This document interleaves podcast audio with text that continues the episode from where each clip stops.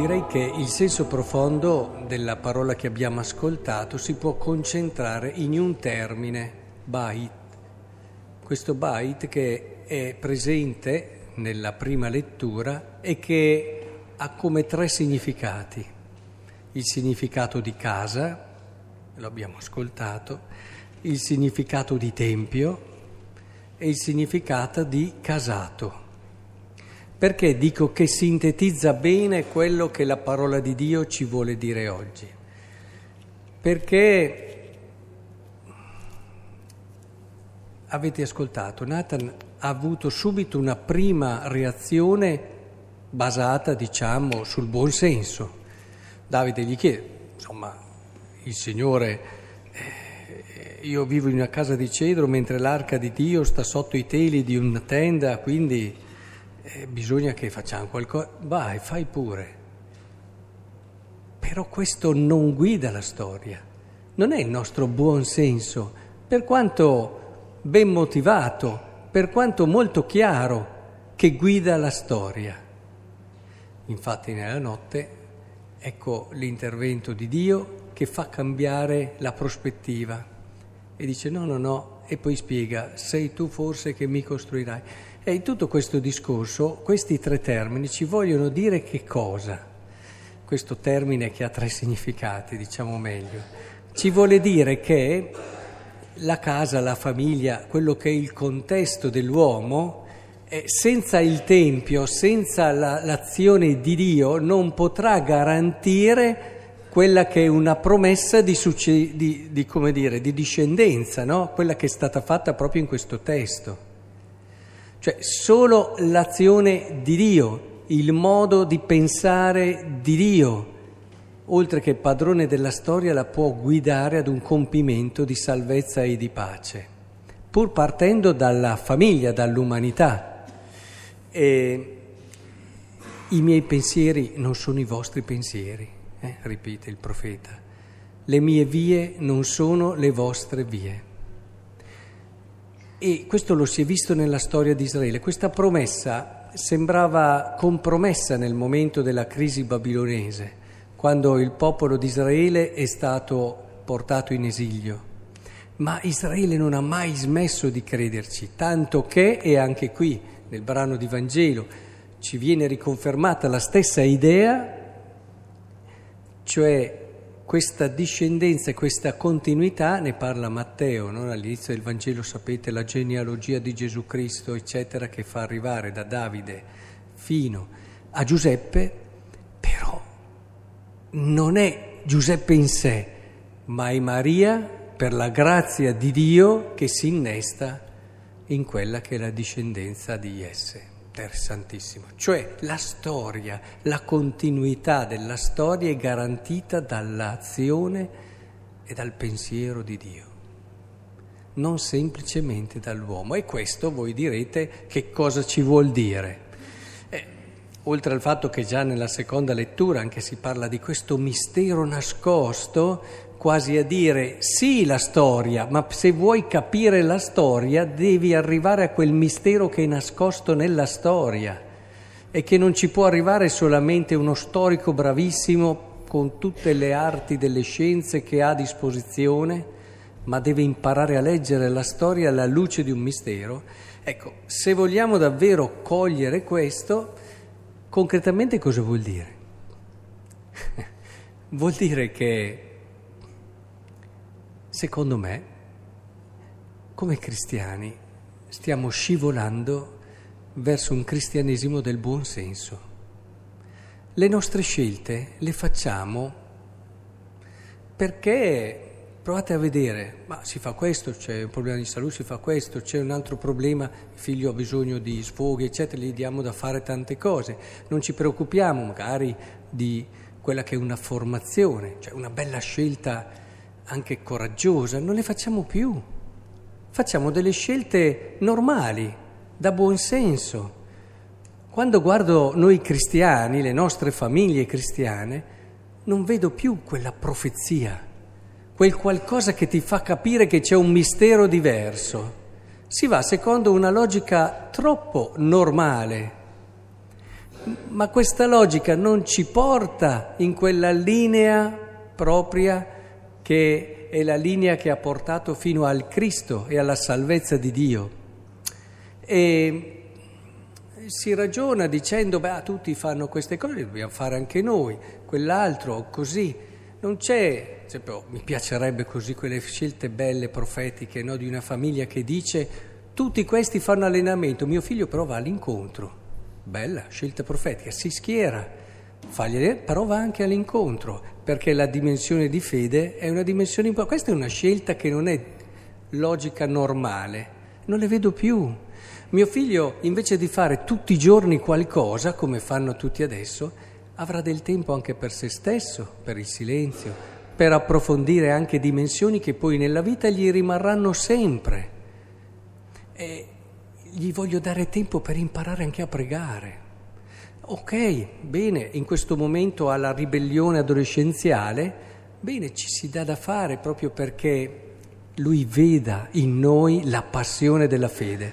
In quei momenti lì dove lui rigetta tutto, la cosa più bella è vedere nel genitore la passione della fede, vedere che per il genitore Cristo è la cosa più importante.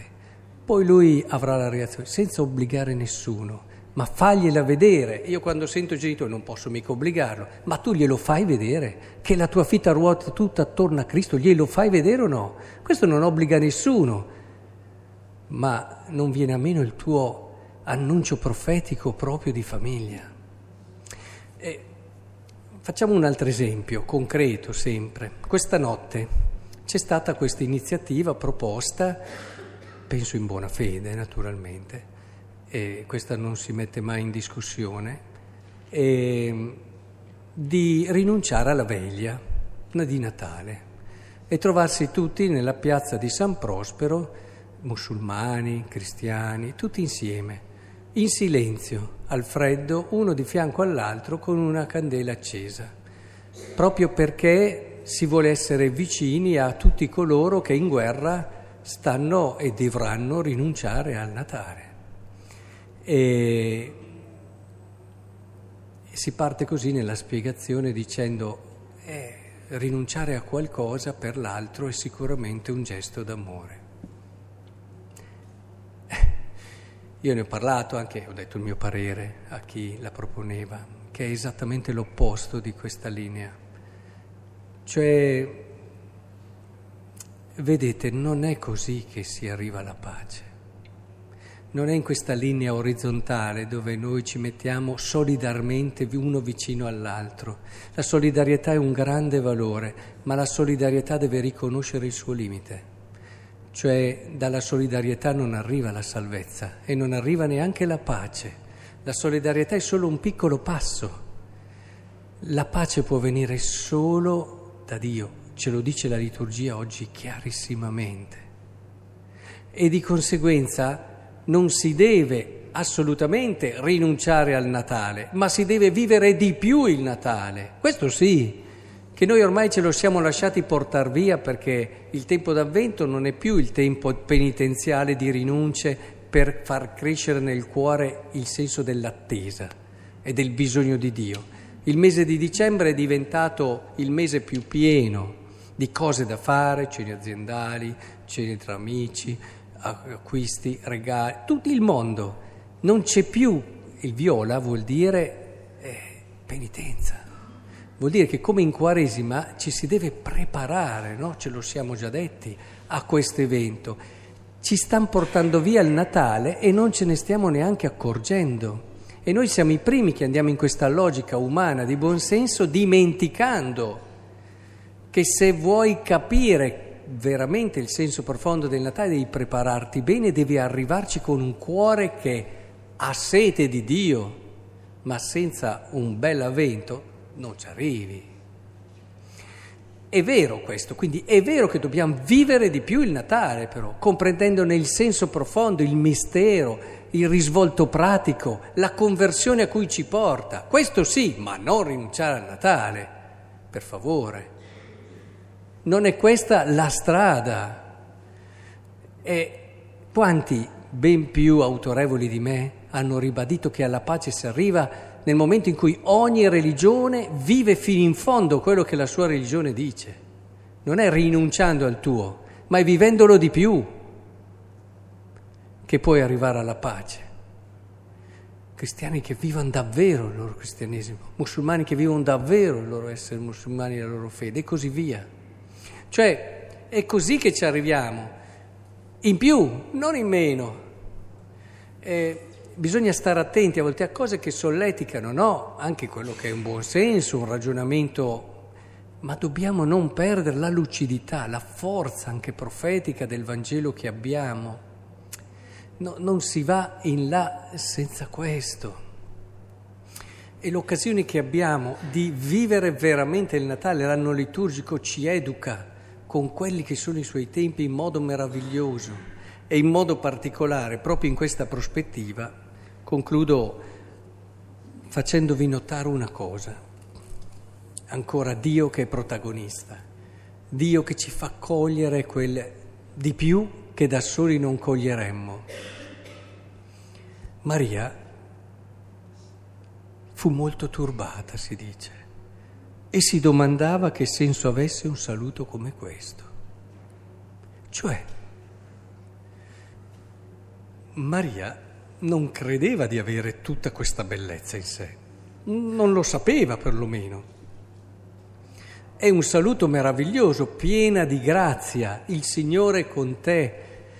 E solo Dio le può far conoscere quello che c'è nel suo cuore, il tesoro che ha dentro, solo Dio. Andate dagli psicologi se volete, andate da, posso darvi un primo, ma non vi farà mai capire che tesoro avete dentro il tesoro che vi ha preparato Lui e che vuole Lui, che voi scopriate per essere segno e profezia nel mondo. I santi perché sono stati profezia nel mondo? Perché hanno riconosciuto quello che Dio aveva messo dentro loro, la bellezza infinita che avevano, perché hanno ascoltato questo Dio che gli ha detto, come potrebbe dire a chiunque di voi, ho messo dentro di te un tesoro immenso. Nessuno di noi può dire io non ce l'ho. Se dice così vuol dire che non ha mai ascoltato Dio, perché Dio vuole dirvi oggi, come ha detto a tanti nella storia, tu sei immenso. E ti ho voluto perché sii un segno profetico nel mondo con delle scelte che non sono basate sul buon senso, ma sono basate su quella forza che è della parola e che a volte può essere in contrasto col mondo, certo, che può essere diametralmente opposta al corso normale delle cose, certo.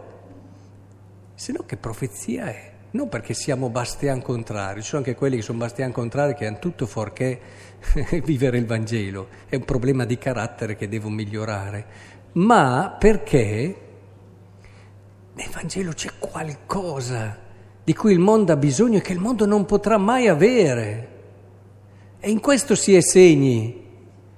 E, e, se io vi dico che voi avete quello che avevano i santi, non sto dicendo uno sproposito. Dentro di voi lasciate che Dio vi convinca della vostra bellezza e infinita possibilità. Lasciate che vi convinca. Ci sta che siate turbati come era turbata Maria, ma no, ma io mi conosco, sono così, insomma arrivo dove arrivo.